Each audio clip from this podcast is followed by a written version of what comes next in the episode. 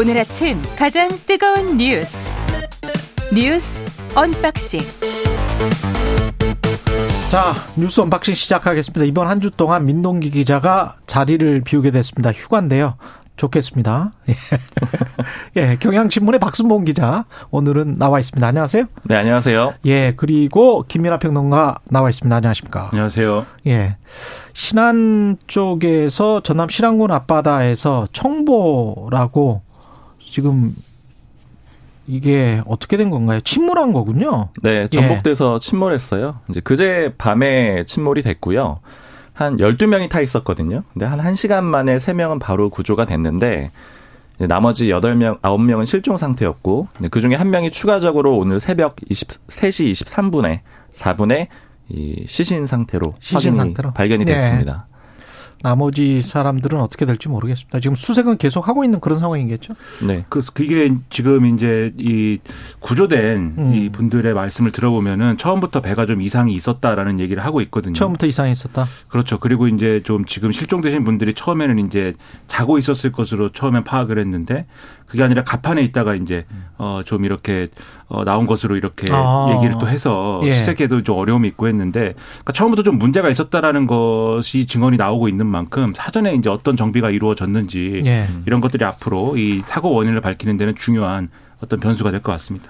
바다 상황이 좀 잠잠했었다 그래요. 그렇죠. 그러니까 이제 배가 문제가 있었다는 얘기가 또 많고 예. 그리고 원래 시작 때부터 좀 기울었다 이런 진술들도 나오고 있거든요. 왜냐하면 예. 이제 구조된 선원들이 있으니까요. 아마 좀 여러 가지 문제점이 있었고 특히 음. 구명조끼가 바로 안 펴졌다 그래요. 음. 그것만 좀 펴졌으면은 가판위에 있었던 분들이 여섯 명이라고 하거든요. 그렇죠. 이분들이 좀 더좀 좀 기회가 있지 않았을까 이런 생각도 좀 듭니다. 예. 그리고 국민의힘 전당대회 주말 동안에 대 혼란, 대혼돈의 상황으로 치닫고 있는 게 아닌지 좀 우려스럽더라고요. 네. 예. 이게 자격 심사가 결과가 일단 어제 나왔습니다. 그러니까 국민의힘 전당대회에 많은 사람들이 후보 등록을 했거든요. 예. 그래가지고 일종의 이제 컷오프 미리 정리를 좀 해야 되는 거죠. 근데 이 컷오프가 두 단계가 있어요. 쉽게 얘기하자면은 뭐 서류 실험, 서류 시험 단계가 한 단계가 있고, 음. 그다음에 필기 시험 단계가 있는데 이제 어제 서류 시험 단계를 거쳤다라고 볼 수가 있고요. 서류 심사에서 탈락한 사람들이 있고요. 그렇죠. 여기 예. 좀 특징이 한 가지가 있는데 일단 좀 보수 유튜버가 많이 빠졌습니다. 그러니까 음. 최고위원 후보 중에서 뭐 김세희, 신혜식, 류여해 이런 후보들이 빠졌는데 보수 유튜버라는 그런 좀 특징이 하나 있고요. 그다음에 또 하나 좀 주목해서 봤었어야 되는 게 허은하 의원, 소위 이제 이준석계 라인업이라고 불리잖아요. 그렇죠. 허은하, 허은하 의원이 통과할 거냐 안 통과할 거냐 이런 얘기들이 좀 있었는데 음. 이게 왜 그랬냐면은 음주운전 때문에 그렇죠. 음주운전 네. 전력도 있고 사실은 그보다는 이준석계니까 아. 그걸 빌미로 쫓아내지 않겠느냐 이런 관측이 있었는데 이제 결과적으로는 통과를 했습니다. 음. 근데 이제 이게 이준석계 쪽에 좀 얘기를 들어보면은 예전에 이제 처음에 만약에 탈락이 된다라고 하면은 지금 공관위원 중에 한 명도 음주운전 전력이 있다 그래요. 예. 그러니까 이런 문제를 좀 지적을 할 거다 이런 음. 얘기들도 있었습니다. 그러니까 이게 지금 말씀하신 대로 일종의 이제 무자격자들 걸러내는 단계거든요. 무자격자? 그렇죠. 그러니까 지금 이제 후보 자격도 없다. 네. 이 사람은 이제 과거에 이제 여러 가지 논란이 될 만한 일이 있었다든지 뭐 이런 걸 걸러내는 단계에서 이제 논란이 된 건데 이것과 더불어서 이제 또 하나 쟁점이 됐던 게 이준석 전 대표가 과연 이제 이 후보들의 후원회장을 할 수 있는 거냐 없는 거냐. 음. 이것도 이제 선관위가 굉장히 이제 뭐 열심히 얘기를 했는데 어, 할 수 있다로 또 결론이 났습니다. 그래서 모든 쟁점에서 이준석계가 어떻게 되느냐 이게 이제 이 단계에서는 예. 관심사였던 것 같아요. 근데 이건 어쨌든 뭐 그렇게 큰 어떤 무리가 있는 그런 결론이 나오진 않은 것 같고 음. 하지만 주말 동안에 이제 주요된 관심사는 이 대통령실의 안철수, 안철수 의원에 대한 어떤 태도 이런 거였기 때문에 이 얘기가 좀 이제 붙이는 감이 있는 것 같습니다. 지금 뭐 안철수를 대통령실에서 공개 비판한 이유는 뭐예요?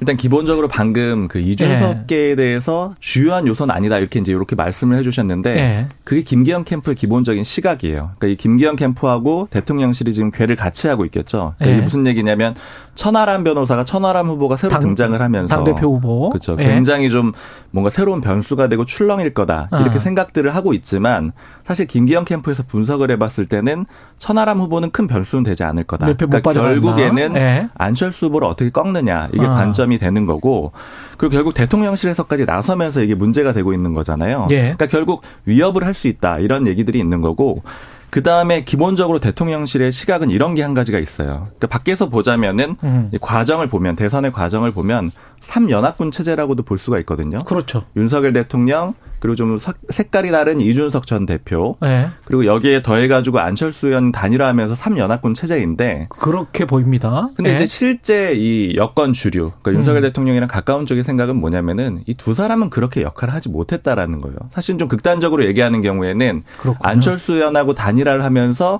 오히려 표가 빠졌다. 그러니까 기본적으로 개국 공신들은 아니다. 이런 판단들이 있는 거고 그리고 진행되는 과정에서 계속 공격을 해왔다라는 거예요. 그러니까 이런 불신들이 굉장히 크기 때문에 어떻게든 좀 쳐내겠다. 그리고 또 또한 가지 안철수하고는 함께 가지 못한다. 같이 못하는 거죠. 그리고 당 대표까지는 절대 안 된다. 그런 분위기가 있다는 거죠. 맞아요. 예. 그리고 근데 또 한 가지 좀 많이 얘기들이 나오는 것들은 뭐냐면은 공천을 결국 잘해야 되는데 음. 이 공천을 하기 위해서 당 대표가 중요하지 않다라는 판단이 있어요. 그러니까 오히려 당 대표가 대통령이랑 다른 소리 하는 사람이 나오게 되면은 그럼 김행 비대위원도 똑같은 이야기 했습니다. 네, 오히려 예, 대통령 지지율이 빠지게 되고 예. 그렇게 되면은 오히려 공천이 힘들어지는 거고 예. 그러니까 차라리 총선이라는 거는 대통령의 지지율로 치른다. 이런 생각들을 갖고 있습니다. 대통령이 전면에 나선다. 그렇죠. 대통령 얼굴 보고 하는 게 총선이다. 그렇기 때문에 근데 김영호 전 국회의장은 그게 무슨 말도 안 되는 소리냐라고 정치 원론은 또 전혀 다른 이야기를 했거든요. 그렇죠. 예. 부분적으로 판단이 다른데 그래서 예. 일단 대통령실 주도로 가겠다 이런 음. 판단이 있기 때문에 이 정도까지 전당대회에 좀 목소리를 내는 겁니다. 근데 판단은 뭐 여러 가지 판단할 수 있겠죠. 그렇죠. 그건 뭐 정치적인 판단이니까. 예. 근데 지금 나타나고 있는 이제 행태에 대해서는 아. 굉장히 이제 비판적인데 오늘도 제가 보수 언론 쪽 보니까 모든 보수 언론이 사설로 이 지점들을 비판을 하고 있습니다. 뭐냐면 주말을 거치면서 언론에 대통령실 관계자, 고위 관계자, 핵심 관계자 이런 사람들이 음. 쭉 나와가지고 그야말로 이 융단 폭격을 했어요. 무슨 얘기를 했냐면 어, 이 실체가 없는 윤핵관 표현을 운운해서 정치적 이득을 보려는 자는 대통령에 대한 공격이자 적이다. 그리고 윤핵관은 당에 책임 있는 정치인이 쓸 말은 아니다. 윤핵관 표현을 쓰는 인사는 국정 운영의 방해꾼이다.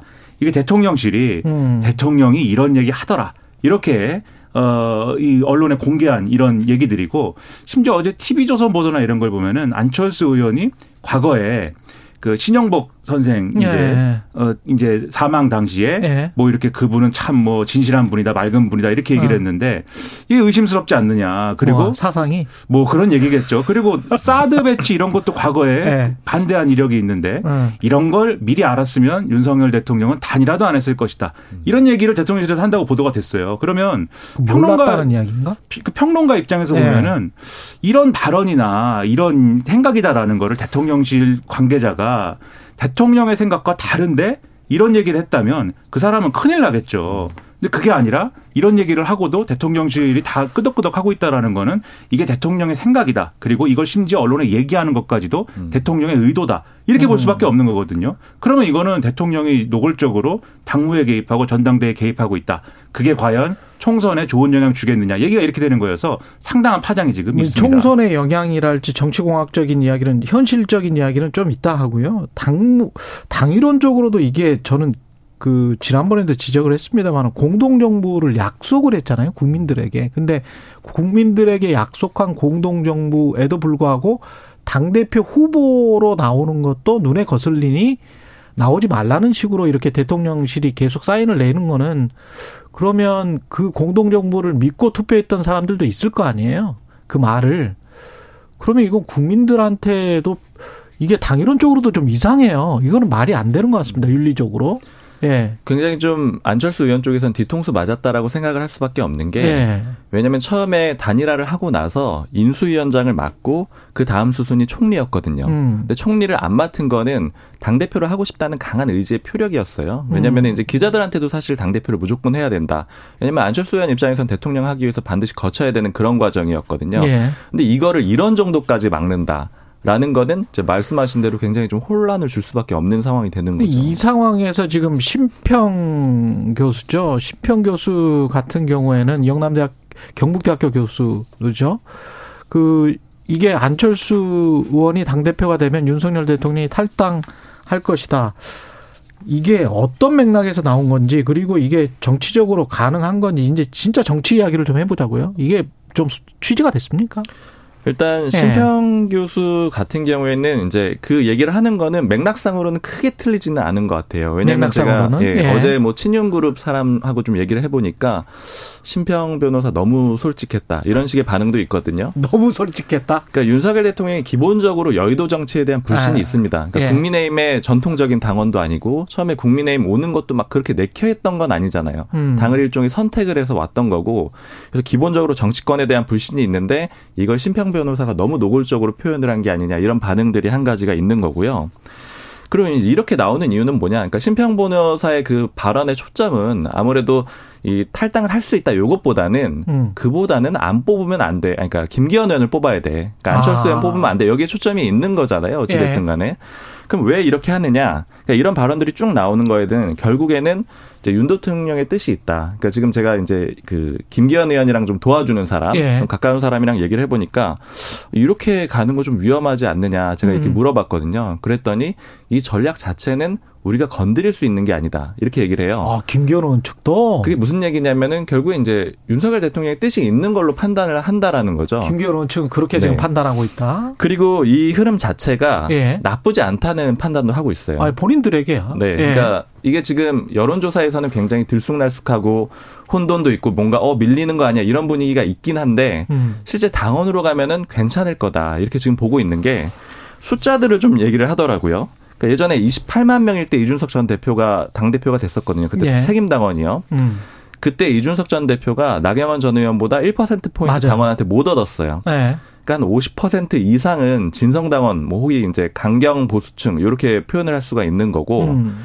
그 다음에 이 윤석열 후보가 대선 경선 후보로 딱 결정이 되던 시점에 네. 그때 딱 신기하게 두 배 되거든요. 56만 명이었어요. 아 그래요? 근데 그때 윤석열 후보 그리고 원희룡 후보였죠 경선 네. 후보 두 명 합치면 60% 넘었거든요.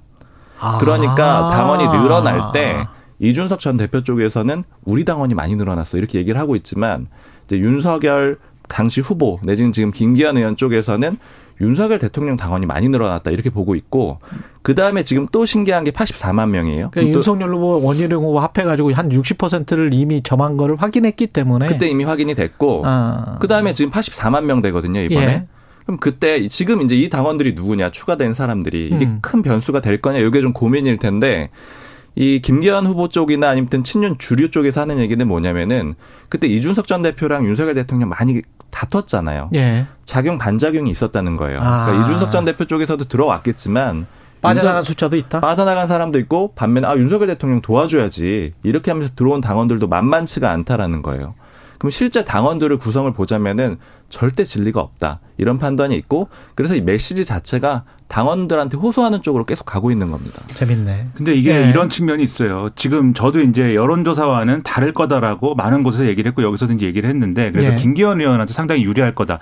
이거는 여의도 인근에서 다 하는 얘기예요. 아, 다 계산이 있는 얘기죠. 네. 그런데 그런 상황이라고 하면은 굉장히 모양새를 좋게 가져가는 게 대통령실 입장에서도 좋은 거 아닙니까? 어. 근데 지금 어차피 이길 거. 뭐 어차피라고까지 어. 할 수는 없겠지만 네. 그래도 어쨌든 유리한 구도라고 하면은 되도록이면은 좀 뭐랄까 이렇게 드러나지 않는 방식으로 지원하는 것도 얼마든지 있을 수 있는 일인데 예를 들면 안철수 의원과 공동정부 얘기하셨잖아요. 네. 공동정부를 깬 거는 안철수 의원이다라고 대놓고 얘기를 하는 거예요. 지금 대통령실은 그래서 그런 건가요? 총리 제안했는데도 안 받고 자기 인사 안 들어준다고 인수위원장 24시간 출근 안 하고 네. 그다음에 무슨 뭐 이 보건복지부 장관 제안도 안 받고 교육부 장관 그다음에 할 수 있다고 그랬는데 이것도 뭐 거부하고 그러더니 뭐 총, 이 보궐선거 나가 가지고 의원 배지 달더라 쉬운 길 가더라 뭐 이런 거지 않습니까? 근데 이런 주장도 사실은 유치한 거지만 아니 꼭 지금 그렇다고 하더라도 그러, 그렇게 그렇기 때문에 당 대표 후보로 나서면 안 된다. 당 대표가 돼서는 안 된다. 이 논리로 바로 이어질 수는 없는 거 아니에요? 그러니까요. 그것도 네. 유치한 그러니까 유치한 얘기잖아요. 네. 이, 렇게 먼저 당신이 먼저 깬 거 아니냐, 약속 깬 거 아니냐. 이것도 유치한 거지만 네. 지금 만약에 안철수 의원이 대표가 되면 당이 깨질 수 있다 이렇게 주장하는 것. 것은 당원들 입장에서는 협박 아닙니까? 그러니까 당원들은 아 이게 정말 안철수 의원 되면은 우리가 생각하는 것보다 훨씬 더 당에 나쁠 수 있어. 이렇게 일차적으로 판단할 수 있겠지만 음. 그 이후 상황들에서 이게 계속 그러면 안철수 의원이 마치 무슨 뭐 내부의 배신자인 것처럼 몰아가는 그런 분위기로 막 가는 건데 그런 게 국민들에게 주는 메시지가 있는 거거든요. 예. 과연 그게 뭐 좋게 작용할 거냐에 대해서 음. 좀 다시 생각해 봐야 되지 않을까라는 생각입니다. 그한 가지만 좀 예. 짚어야 되는 게 근데 이제 제가 그 반응 같은 걸 좀 전해드렸지만 되게 자신 있다라는 반응이라는 거잖아요. 근데 사실 김기현 속내는 예. 지난주 얘기 들었을 때는 어. 장재현 의원이 이선 후퇴했잖아요. 그 그렇죠. 이제 내부 회의 결과 어. 뭔가 특단의 대책이 필요하다 이런 불안감의 발현이었다라는 얘기들이 있거든요. 그런 것 같아요. 그러니까 윤핵관에 관한 네. 윤핵관에 관한 역풍은 또 분명히 있어요 당원들 사이에. 그렇죠. 그러니까 네. 결국에는 이게 불안감 결국 발현이 돼 있다라고 봐야 돼요. 그러니까 네. 아, 이대로 가면 질 수도 있다라고 생각을 하기 때문에 더욱 더 당원들한테 호소를 하는 그러니까 좀 음. 이례적으로 더 강경한 모습. 그러니까 예전에 나경원 전 의원 천할 때랑 비슷한 건데 나경원 전 의원 있으면 못 이길 것 같으니까 그래야 안정적인 윤석열 정부 체제를 가져갈 수 있다. 그래야 우리가 총선에서 승리할 수 있다. 뭐 이런 생각인 것 같네요. 근데 거기까지 가는 예. 방법론이 여러 개가 있을 수 있는데 과연 어. 이것만이 방법이냐? 뭐 그렇게 뭐, 뭐, 생각을 한다면 한국 정치의 좋은 사례가 아니지 않습니까? 예. 답답합니다, 참. 뭐 어쩔 수 없죠. 말 뭐 생각을 말릴 수는 없는 거 아니에요? 예. 민주당은 오늘 우총에서 이상민 탄핵안과 김건희 특검 추진 결론 아직도 결론 안 났었군요. 이거 짧게만 전해 주시죠. 네, 원래 예. 지난주에 결론을 내려고 했었죠. 음. 지도부는요. 지도부는 예. 그렇게 하려고 했는데 의원들 반발이 생각보다 만만치가 않았고 그래서 원래 지난주 금요일로 미뤘다가 다시 오늘 월요일로 또 밀린 거예요. 그렇지만 어쨌든 이상민 장관 탄핵안은 필요하다 이런 게 기본적인 입장이라서 그쪽으로 추진이 될것 같아요. 그렇군요. 이게 네. 장애 집회하는 거랑 엮여 가지고 다 뭐또 네. 이재명 방탄 얘기 나오고 뭐 네. 강경파에만 휘둘린다 이런 얘기 나오 는데 음. 저는 이제 이게 강원의 문제라기보다는 전략의 문제인 것 같아요. 음. 과연 민주당이 어떤 전략을 가지고 지금 행보를 결정하고 있냐 저는 상당히 좀 의문이 있는데 음. 강원의 문제라기보다는 전략의 문제다. 그렇죠. 수밀관은 전략을 가지고 접근해야지 이거 막 던지는 식으로 하면은 제가 볼 때는 오히려 어 역효과가 클 것 같다 이런 이렇게 생각입니다. 하면 어떻게 나올 것이고 그러면 우리는 어떻게 칠 것이다. 좀 바둑처럼 좀 생각을 해봐야 된다는 거죠. 그런 측면도 있고 국민 네. 여론은 어떻게 이 모아가면서 갈 것이냐, 그렇지. 어떤 동의를 어. 설득하면서 갈 것이냐 이게 중요한 것이죠. 알겠습니다. 두 팀 다 예, 국민의힘, 민주당 다 전략이 있는지 모르겠네요. 지금 말씀하시는 거 들어보니까 예, 전략이 있겠죠. 뭐 각자의 생각이 있으니까 예, 뉴스 unboxing 박순봉 기자 김민아 평론가였습니다. 고맙습니다. 고맙습니다. KBS 라디오 최경영의 최강시사 듣고 계신 지금 시각 7시 40분입니다.